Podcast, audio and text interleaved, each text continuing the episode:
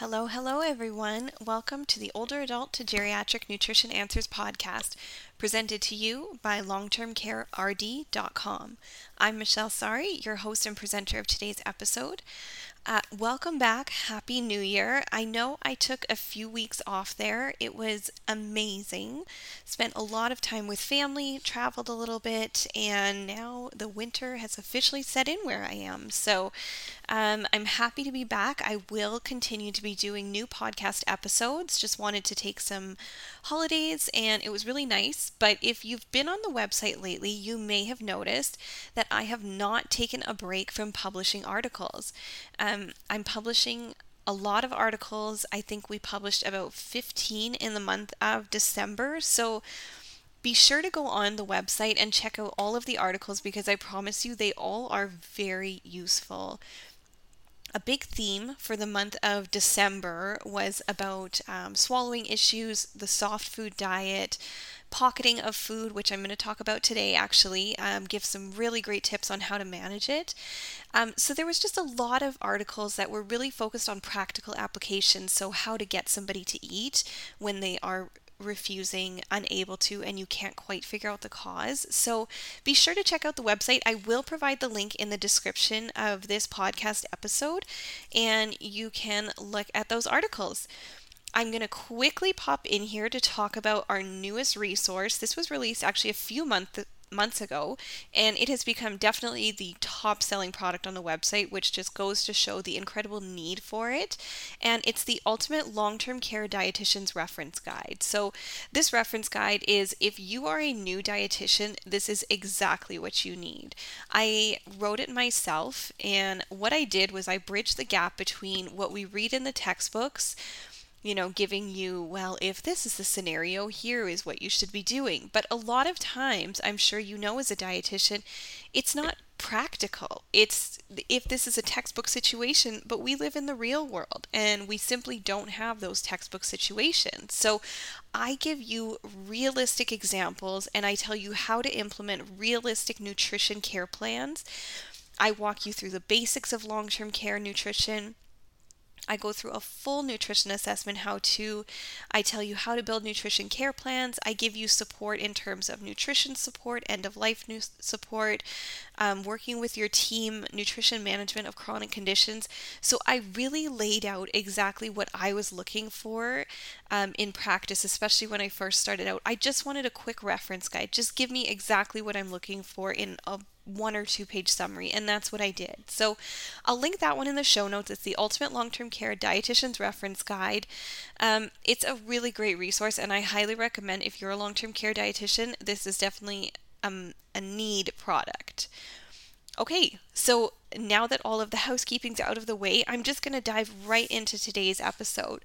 So, I'm going to be talking today about pocketing food in the elderly. This is obviously a significant thing that us as dietitians deal with, and we work in conjunction with the speech language pathologist. So, both of us, we are pivotal in man- managing um, pocketing food. So, what it is, is it's a condition where food is held in the mouth especially in the cheeks without being swallowed. This behavior is more than just an eating quirk. It's not just something that, you know, they're making the choice to do. It is actually a significant health concern. And it often occurs in individuals that have some type of cognitive difficulty like dementia um, or physical issues such as dysphagia. We see it very frequently in dysphagia. Now, I have worked in long term care for almost a decade now, and so I really want to give you my top tips on how to deal with this. So, the implications of pocketing food in the elderly it's really serious because this includes it's a really big choking hazard and also aspiration pneumonia.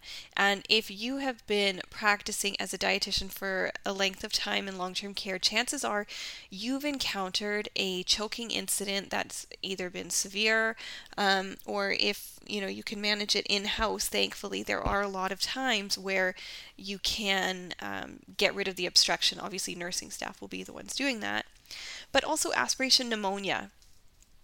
this is a deadly condition, and anybody that gets pneumonia is at a very serious health risk in long term care. So, if we as dietitians can build nutrition care plans to make sure that our patients can just avoid aspiration pneumonia and decrease the risk of choking hazards, we're in a much better position to help them. And so, aspiration pneumonia obviously, it's a condition that can lead to the food particles being inhaled and going into the lungs, and this in turn causes an infection. Um, but more importantly, not more importantly, but also, it often results in nutritional deficiencies because if somebody's pocketing food, that means that there is some level of discomfort in terms of chewing and swallowing. And so, if you have discomfort doing that, you're probably going to just eat less naturally to avoid the discomfort. So, we lead to inadequate food intake and malnutrition. So, in terms of addressing the issues of pocketing food in the elderly, it's incredibly important for their overall health, their well being, and if we can correct it and manage it and prevent future issues, it can greatly improve the quality of life and their safety. So, some causes uh, dementia, obviously, cognitive decline, these are the primary factors that are going to lead to pocketing. So, if you have a patient that is uh, they have dementia or cognitive impairments, you already know that they're at risk, so you want to keep your eye on them. As cognitive abilities begin to deteriorate, the elderly individuals they may forget the process of chewing and swallowing and this leads to food being retained in the mouth. This is very common in the advanced stages of dementia where the coordination between eating and swallowing is significantly impaired because the brain is atrophying. So at this point, they are at serious risk of malnutrition and other nutrient deficiencies if it's not managed properly. Physical causes also play a crucial role. So dysphagia, um, we do call it technically a physical issue, but it's a condition that's characterized by difficulty chewing and swallowing. So there's also other physical factors, dental problems such as missing teeth or ill-fitting dentures. They can really make the ability to chew properly very difficult if it's not um, comfortable for them, and this can result in pocketing. There's also psychological factors, actually, including depression and anxiety. These also really impact eating habits in the elderly, and I do have a webinar on that that I recently did. Um, I'll link that in the show notes. But these conditions can lead to a lack of interest in food or neglect in following proper eating techniques, and as a result, food may be pocketed unconsciously, uh, further complicating the act of chewing. So, the risks and complications. Obviously, we know choking hazard, it obstructs the airway if food is retained in the mouth for too long and staff aren't aware of it. Um, it's obviously also aspiration pneumonia, I already talked about that, and nutritional deficiencies. So, older adults that have pocketing behaviors and swallowing issues are 4.8 times more likely to have undernutrition. So, they're already at a higher risk of getting those serious nutrient deficiencies. So, let's look at how do we identify. There's certain behaviors outside of just pocketing that can lead us to identify that they may be having issues. And this can include prolonged meal time. So if it takes them a very long time to finish a meal, you can um, that can be your first cue that something is wrong with their chewing and swallowing. Also, a reluctance to eat. So, if they're um, verbal or nonverbal, you can find cues either way where they're not wanting to go to a meal or turning their face away when food's being offered to them. Um, remnants of food in the mouth, obviously, and also if they constantly need reminders to chew and swallow. These all may suggest difficulty with swallowing or managing food in the mouth, and anyone monitoring them while eating should be alert to these changes in eating habits, as these can be early warning signs. So you can catch something before it becomes a serious problem. So, regular checks during and after meals can help in early detection of this behavior. Uh, meal observations can really be a good um, indicator ahead of time. And if pocketing of food is accompanied by weight loss, obviously choking incidents, or frequent coughing during meals, it's time for either the registered dietitian or the speech language pathologist to start getting involved because early interventions can prevent complications, can prevent choking problems, can prevent aspiration pneumonia. So I do have a meal observation screen that I'll attach in the show notes as well, and these can really help you to identify that. So then the question becomes well, how do we manage and prevent pocketing of food? Obviously, the first one is diet modification. So, texture ad- adjustments are a vital aspect of dietary modifications for the elderly who pocket food. So, switching to that right diet texture and changing fluids where needed to be thicker can make swallowing easier and reduce the risk of choking.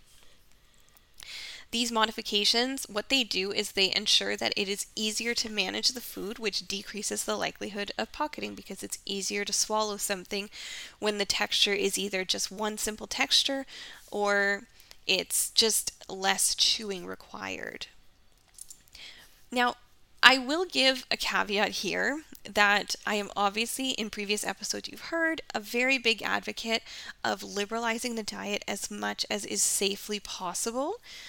Um, but the key word there is safe. So just because somebody is having some pocketing issues doesn't mean that you're going to go from a regular texture diet all the way down to pureed. You really want to find that in between ground where there is safe chewing, safe swallowing procedures happening while also making sure that they still enjoy the food and that they're still eating. So, this is where your speech language pathologist will be your greatest asset to find that middle ground where safety is ensured, but we're also allowing them to have some quality of life where they're still enjoying the food. So make sure that you're still checking in with the individual whose diet you're changing to A, get their agreement to begin with, and B, to also ensure that they're enjoying it. So it's not just a one time thing where you you know, change the diet texture and then you never show up again. No, you're still going to go back. You're going to meet them again. You're going to see how the food is going. You can check in during a mealtime. And this doesn't take a significant amount of your time. Um, but it's just really going to make a difference to that individual because quality of life is a piece that we're still looking at.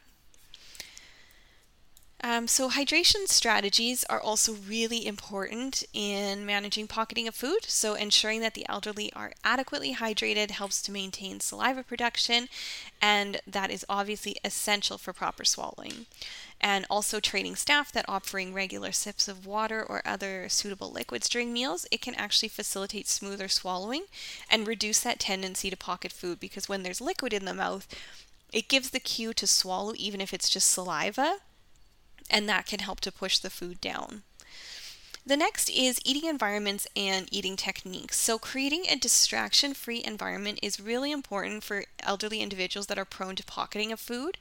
So, you want to reduce the background noise and visual distractions and help them focus on the act of eating. So, a calm and quiet dining area encourages concentration on the eating process. Also, proper positioning and posture during meals plays a significant role, ensuring that the elderly they're con- they're seated comfortably and upright, so they're not you know laying back in their wheelchair because that puts them at higher risk of choking. So the 90 degree angle is what we try to go for. The right posture actually helps in aligning the throat and the digestive tract, and this makes the swallowing process more efficient and reducing the pocketing. Encouraging mindful eating is also beneficial because this involves teaching um, the elderly individual to be more aware of each bite, to chew thoroughly, and swallow before taking the next bite. So, mindful eating practices, this is just simply gentle reminders during the meals. And this is typically where I find the dietitian probably gets the most involved after the diet textures is just providing that education to staff about how to promote those better eating behaviors and training them. So, Next and final is the professional interventions and support. So, you, as the registered dietitian, you are typically the first line of support when pocketing or swallowing issues arise. So, you can alter the diet texture, consult with a speech therapist in order to have them fully assessed. And the dietitian is also critical in ensuring that the individual can maintain optimal nutrition and we're monitoring to prevent that weight loss. Speech therapists, obviously, super important as they do that swallowing assessment. So you're going to work with them. Uh, regular dental assessments are also really important. So, if you think that dental issues are the cause of the chewing problem and the discomfort, or the patient tells you that themselves, talking to the staff and talking to the family to get them assessed by a dental professional can go a long way. And also caregiving, uh, caregiver training and support are key components as well because caregivers they need to be equipped with the right knowledge and skills to assist their loved one during a meal.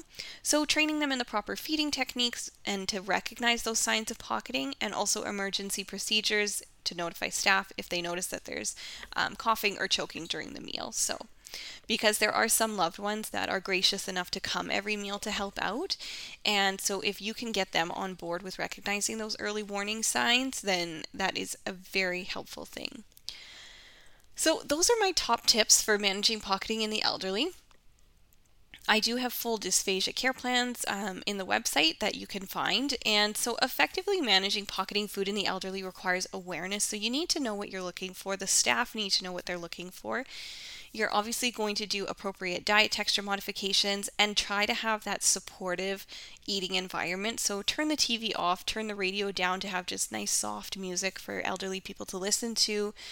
Um, professional interventions. So, this isn't just about the dietitian, this is the speech therapist, this is dental care, and training all of the healthcare aides and staff that are helping to assist with meals about what they should be doing because addressing the issue, it not only improves the safety and the nutritional health of the elderly, but it also enhances their overall quality of life. So when you start to implement these strategies, you're going to notice that your patients are way better taken care of, which is a really great thing and what we're all striving for. So that's all that I have for you today. Be sure to like and follow the show on your Apple Podcast, Spotify, or wherever you listen to this. You can find me and like it on Instagram and Facebook at Long Term Care RD. You can also visit the website at www.longtermcarerd.com, and in the show description notes, you will find all the articles related to the links that were mentioned today. Hope you guys have an awesome day, and I'll see you again next week.